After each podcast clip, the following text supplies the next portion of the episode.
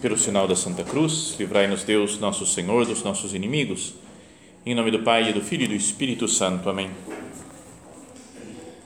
Meu Senhor e meu Deus, creio firmemente que estás aqui, que me vês, que me ouves. Adoro-te com profunda reverência. Peço-te perdão dos meus pecados e graça para fazer com fruto este tempo de oração. Minha Mãe Imaculada, São José, meu Pai e Senhor, meu anjo da guarda, intercedei por mim.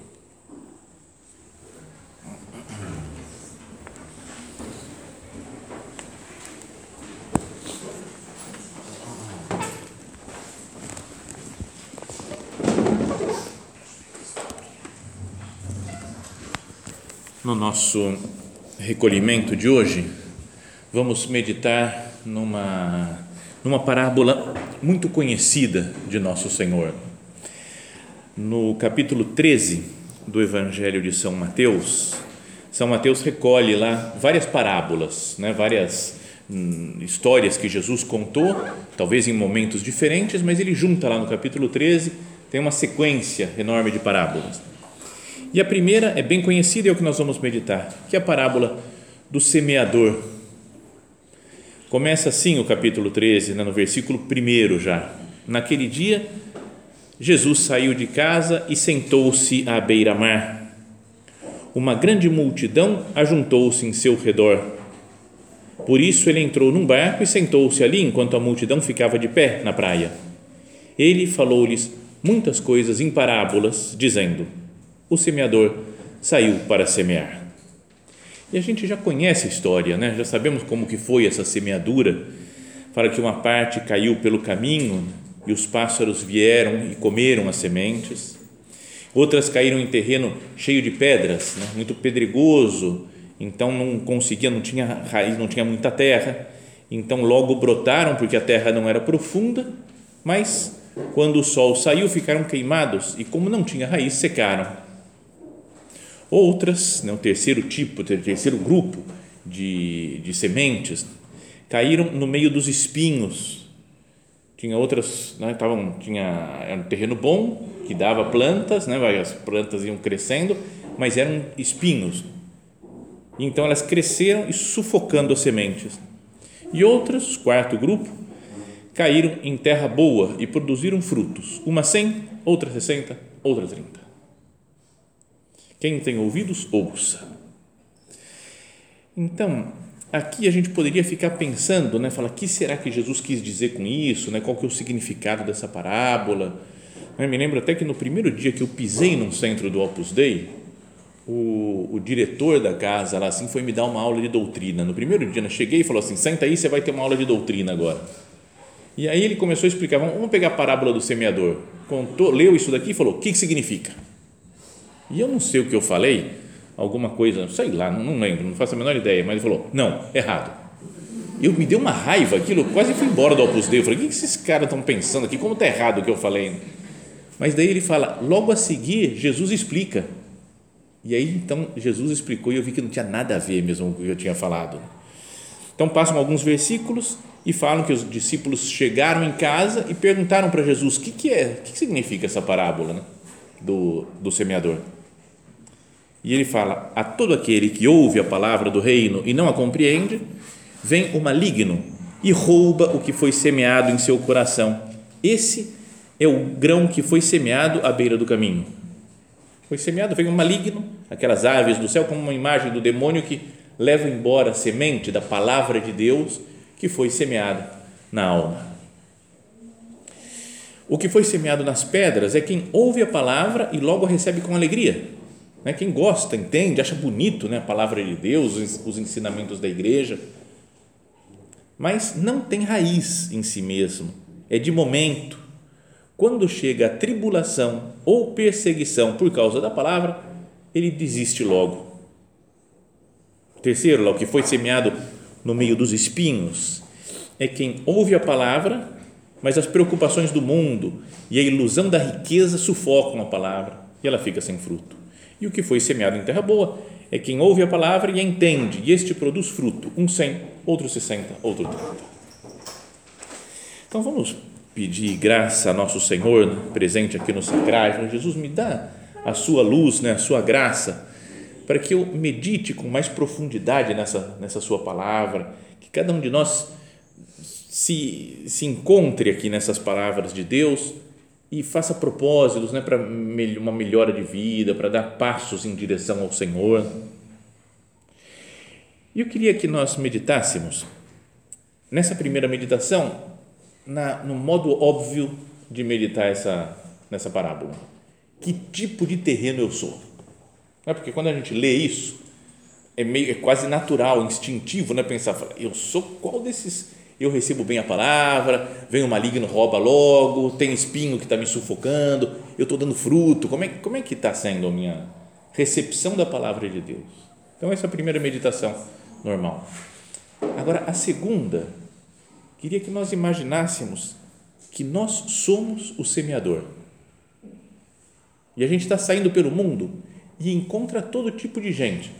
Gente do primeiro terreno, do segundo, do terceiro e do quarto. Gente que corresponde muito bem à vontade de Deus, gente que não, não corresponde nada. Gente que é superficial e gente que está apegado às coisas materiais dessa terra. E mesmo assim é preciso semear. Então, a primeira meditação é como que eu recebo a semente. E a segunda é como que eu lanço a semente. Tá? E que isso, essa, esse caminho assim, vai nos ajudando né, a fazer a nossa oração, a nossa conversa pessoal com Deus. Então, Jesus fala né, nesse primeiro grupo de sementes que caiu à beira do caminho, né, veio o maligno, né, as aves do céu, e levaram embora, né, roubaram aquela, aquela semente. A todo aquele que ouve a palavra de Deus, a palavra do reino, e não a compreende, vem o maligno e rouba o que foi semeado em seu coração. Ouve a palavra, mas não entende. Será que isso não acontece conosco também? A gente ouve o que a palavra de Deus, às vezes quando a gente está lendo na Bíblia, por exemplo, a palavra de Deus e não entende, acha meio chato, às vezes, meio difícil, meio sem sentido, tem um linguajar meio complicado. Tem umas passagens que a gente gosta, todo mundo gosta, né? Olhai os lírios do campo. Você fala, nossa, que bonito, né? Palavra de Jesus, olhai os lírios do campo amanhã no Evangelho vai falar assim: eu vinde a mim, eu que sou manso e humilde de coração. Você fala, Jesus, manso e humilde de coração. Tem umas frases que a gente gosta, acha bonito, fácil de meditar, mas pega umas passagens lá do Levítico, do livro do Êxodo, quando começa a descrever como é que tem que ser o sacrifício do cordeiro, que tem que fazer isso daqui, que tem que fazer aquilo, como é que é, umas passagens difíceis que tem na Bíblia, mesmo alguns dos profetas umas visões malucas que tem os profetas, né? o profeta Ezequiel lá, por exemplo, você fala, cara, o que ele está falando? Apocalipse, a gente lê aquelas, a besta do Apocalipse que sai, os cavaleiros, depois saiu um, depois tocou um selo, abriu um selo, abriu outro selo, tocou a trombeta, você fala, cara, não entendo nada disso. Ouve a palavra de Deus e não entende. Acho meio sem sentido às vezes. Fui procurar no original da, dessa passagem aqui, não, que está escrito na Bíblia em grego, como que é o, o, esse entender, e é um verbo que é siniemi, que é sim, que significa com, e iemi, colocar. Né? Então, é colocar com, colocar junto. Mas se a pessoa não entende, está falando que ela não coloca junto, ela não junta coisa com coisa. Sabe, eu leio um negócio, parece que não tem nada a ver, aí vejo outro, aí escuto um sermão, uma homilia, aí eu, parece que Jesus me falou, mas eu não sei muito se falou ou não falou. Sabe, pessoa que está meio perdida, né? E a gente passa a não prestar atenção na palavra de Deus quando vamos, sei lá, não, ler alguma coisa da Sagrada Escritura, quando ouvimos uma homilia na missa. Vem o demônio, essas aves do céu, Fala, complicado isso daí. Né? Ixi, é só o padre não está falando coisa com coisa. E às vezes, infelizmente, às vezes a gente não fala coisa com coisa, né? é real isso. Mas, e aí a gente perde o interesse. Então, esse primeiro grupo de sementes que cai num terreno duro lá no caminho, no meio do caminho, não pode ser quando de vez em quando a gente não tem muito interesse em conhecer a Deus, em, né, em ouvir o que Deus quer falar para nós, para não ter que mudar de vida. Esse é o primeiro tipo. Mas acho que o segundo pode ser que nos, nos pegue mais de jeito, né? Porque afinal de contas, um pouco a gente tem interesse de ouvir a palavra de Deus, senão nem estaria aqui agora um sábado de manhã, poderia estar em casa, estar dormindo, estar passeando e vem aqui fazer um recolhimento, né? ouvir uma pregação, falar com Cristo. Então todo mundo tem um interesse, pelo menos mínimo, de, de querer conhecer melhor a Deus. Mas aí vem o segundo tipo né, de terreno. O que foi semeado nas pedras é quem ouve a palavra e logo a recebe com alegria. Então aqui às vezes a gente se encaixa mais já nesse negócio. Eu gosto de ouvir a palavra de Deus. Né? Leio umas passagens bonitas, quando ouço uma pregação legal, quando leio um livro que comenta a palavra de Deus, fico empolgado. Gosta, a pessoa gosta de Jesus. Quem não gosta de Jesus aqui? Todo mundo gosta. Né? Fala, pô, Jesus, palavra de, ele é a palavra de Deus. No princípio era a palavra, a palavra estava em Deus, a palavra era Deus, a palavra se fez carne e veio habitar entre nós. Então a gente gosta de Deus, gosta do, do plano de Deus, gosta de Jesus, mas fala, mas não tem raiz em si mesmo, é de momento. Cada um de nós procure se examinar se não é falar assim, será que eu não, eu não sou uma pessoa empolgada com a palavra de Deus? mas acabo gostando de coisas que mexem mais com os meus sentimentos, quando fico mais emocionado com a palavra de Deus, mas sem muita raiz, sem muito fundamento, sem muita, sem muito conhecimento da fé, da doutrina. E começo a analisar minha vida, o passado, e vejo que muitas vezes eu me animei e muitas outras eu desanimei não acontece isso. A gente vai fazer retiro, fala, agora ninguém me segura, agora é santidade na veia, né? porque agora eu, eu vi, me encontrei com Cristo agora. Passa três, quatro dias a gente desiste, ah, tá difícil esse negócio, já largo plano de vida espiritual, já não quero mais saber. Mas depois tem uma coisa que eu leio que é bonito, que me toca o coração. E falo, de novo, vamos lá, vamos recomeçar, porque Deus é tudo na minha vida. E depois, não é que tenha essa, esses altos e baixos que talvez demonstrem né, uma, um terreno meio pedregoso aí.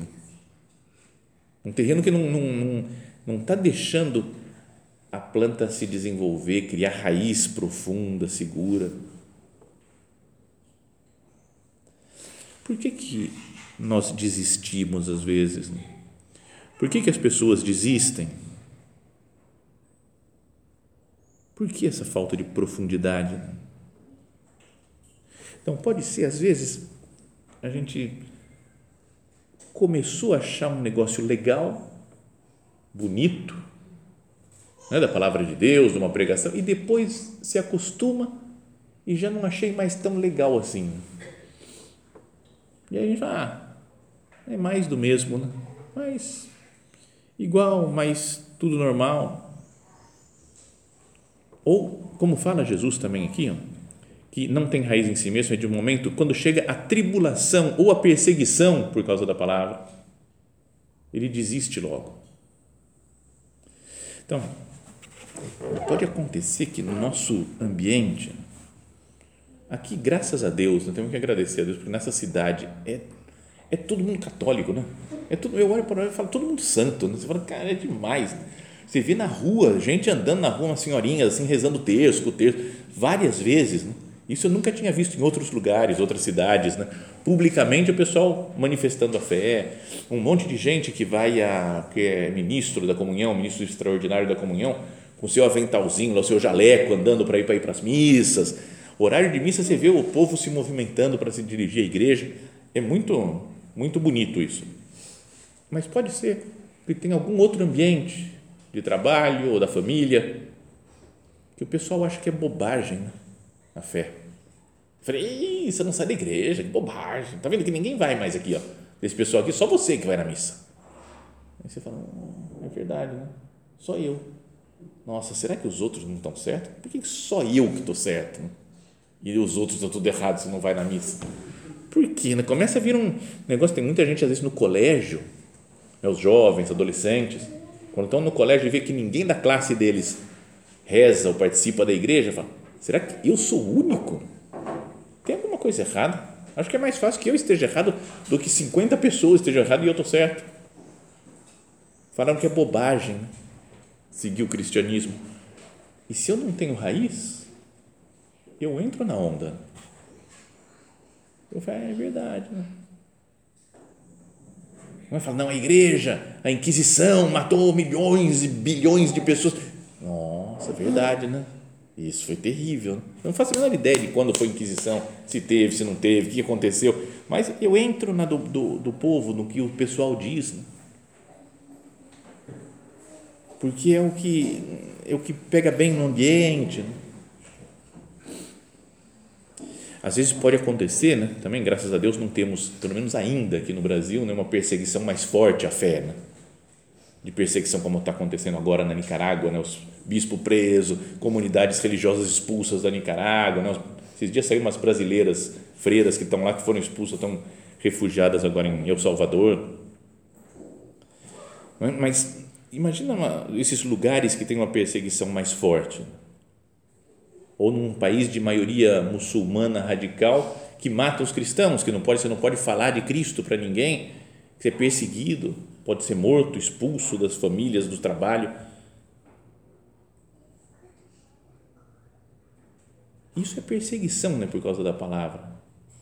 E mesmo assim tinham alguns na época dos primeiros cristãos, quando estava o Império Romano perseguindo e matando centenas, milhares de cristãos, que eles arregavam na última hora. Né? Tinha um pessoal que não fa fala assim: você acredita em Cristo? Você é de Cristo?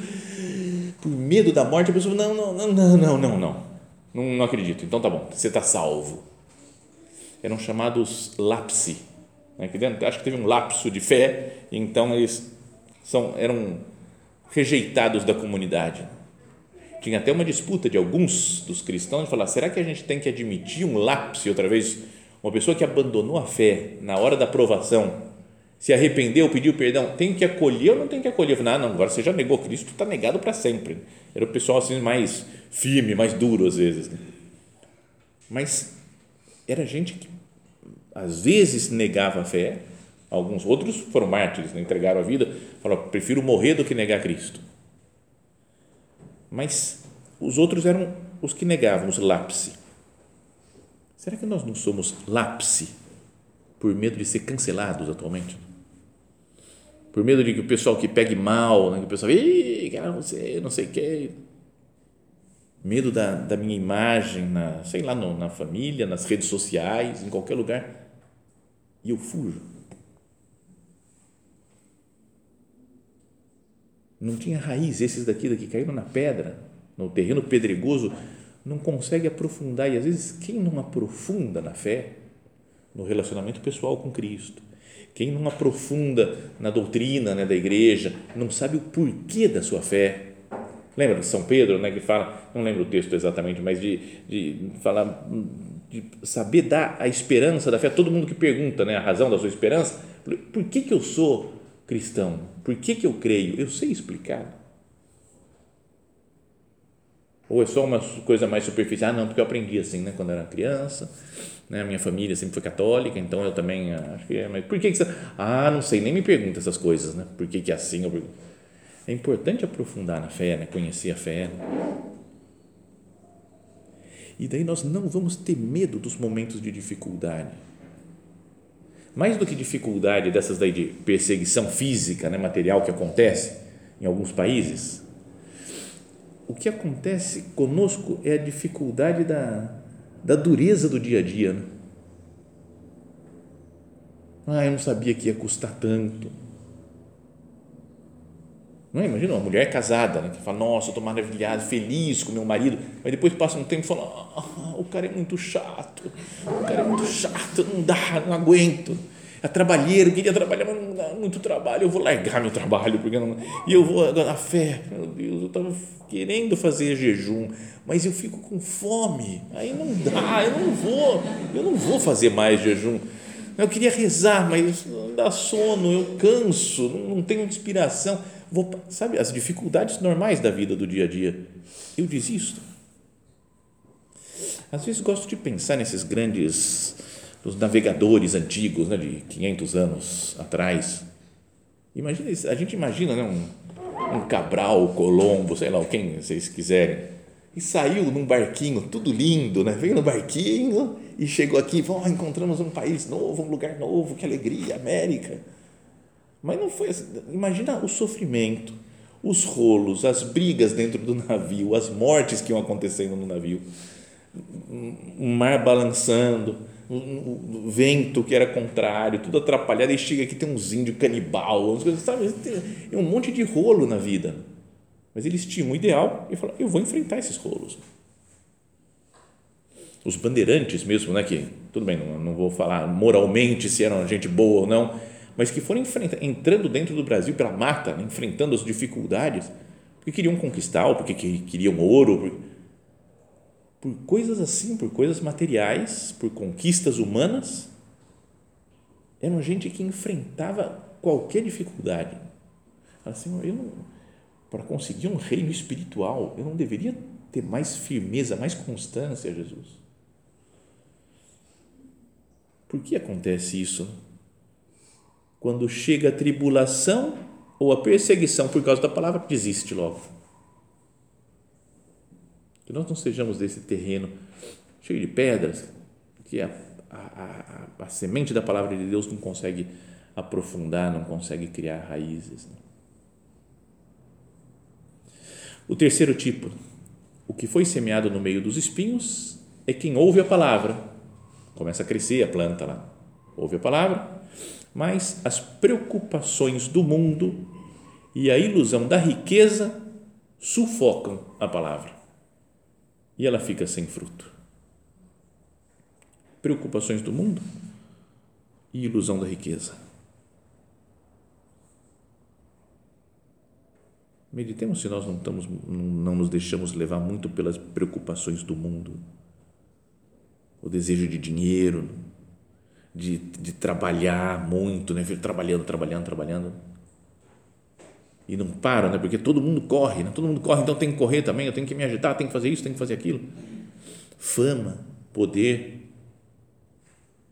que são as coisas do mundo, né? que o mundo propõe para nós. Aí a pessoa que está muito preocupada com alcançar metas humanas, metas nessa terra, vai aos poucos deixando de rezar, começa a ter uma visão puramente humana, começa a raciocinar só humanamente. Ah, isso é assim, isso é não sei o que, todo mundo faz assim, então vamos fazer. Não consigo ir contra a corrente.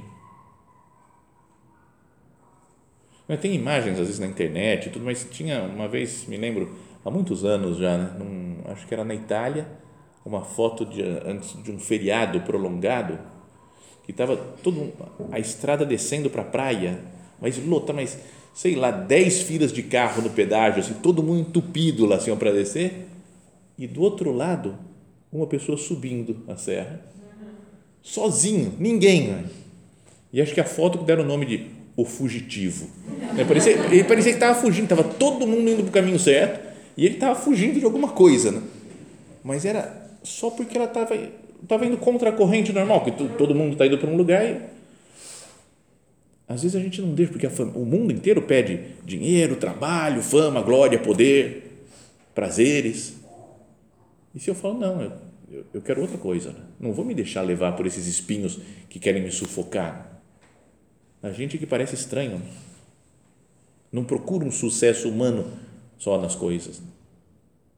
Preocupação do mundo e ilusão da riqueza, não só de dinheiro, mas de dos bens, dos prazeres deste mundo. Prazeres de, de sexo, de conforto, de comodidade, né? viagens, de meus momentos. Eu quero meu momento, eu quero isso é que eu sonho. Né? Me lembro de ter visto há muitos anos uma era um outdoor que tinha na, em São Paulo, acho que era isso, na época que era, era a frase estava escrito chegou a hora de você pensar em você mesma. E aí tinha uma mulher tomando uma sopa.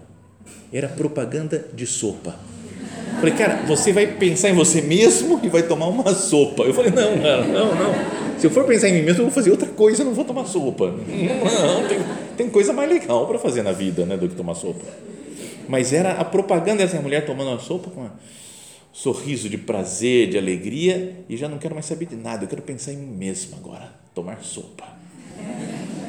Então, às vezes a gente tem esse negócio, né, a ilusão da, da riqueza, do prazer, do conf... não é que sejam coisas erradas, né? pode tomar sopa à vontade, quem gosta de sopa, quer curtir a sopa, curte, né? conforto, não, não tem problema, mas se essas coisas começam a vir em excesso, elas vão sufocando a planta, sufocando a palavra, e eu vou sendo como todo mundo é, né? perdi a característica de, de, de discípulo de Cristo, Todo mundo fala um negócio, eu também falo. Todo mundo fala outra coisa, eu vou com a maioria. Né? Para não ser sufocado pelo, pelos espinhos.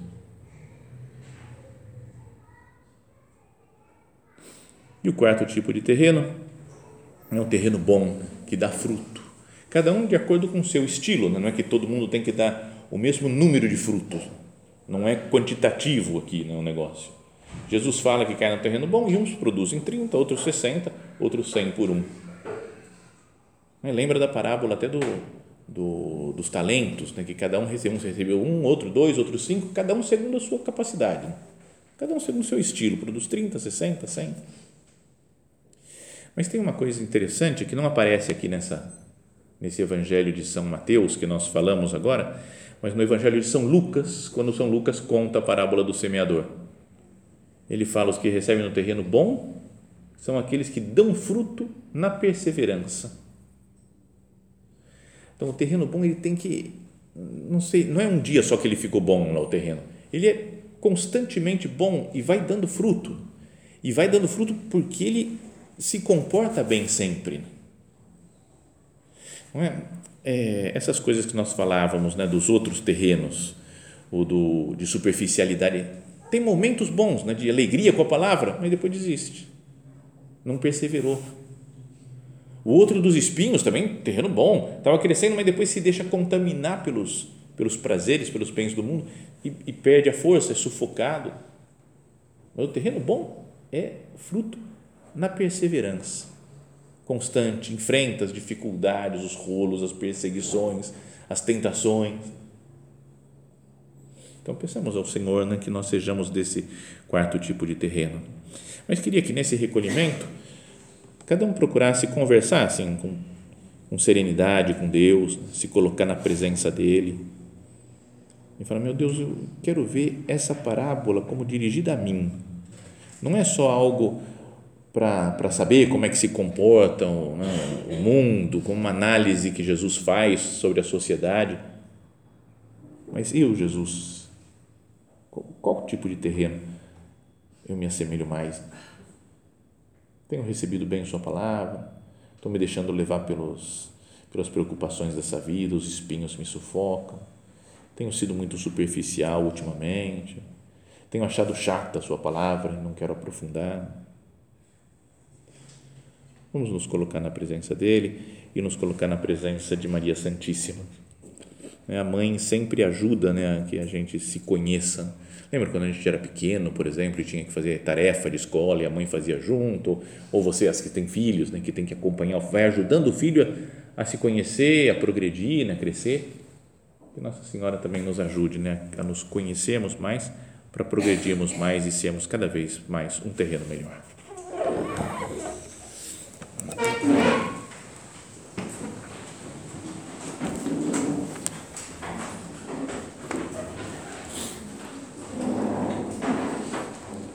Dou-te graças, meu Deus, pelos bons propósitos, afetos e inspirações que me comunicaste nesta meditação. Peço-te ajuda para os pôr em prática. Minha Mãe Imaculada, São José, meu Pai e Senhor, meu anjo da guarda, intercedei por mim.